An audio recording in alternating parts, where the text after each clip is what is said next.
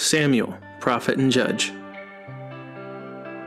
Eli's sons were wicked men. They did not respect the Lord. Samuel served in the Lord's presence. This mere boy was dressed in the linen ephod.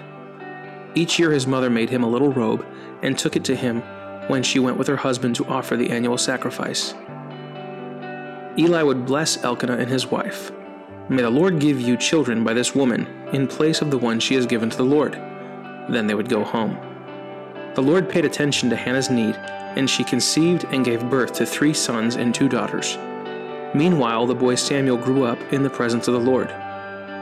Samuel grew, and the Lord was with him, and he fulfilled everything Samuel prophesied. All Israel from Dan to Beersheba knew that Samuel was a confirmed prophet of the Lord. The Lord continued to appear in Shiloh because there he revealed himself to Samuel by his word. Samuel judged Israel throughout his life. Every year he would go on a circuit to Bethel, Gilgal, and Mizpah and would judge Israel at all these locations. Then he would return to Ramah because his home was there. He judged Israel there, and he built an altar to the Lord there. One Minute with the Bible is brought to you by the Christian Standard Bible.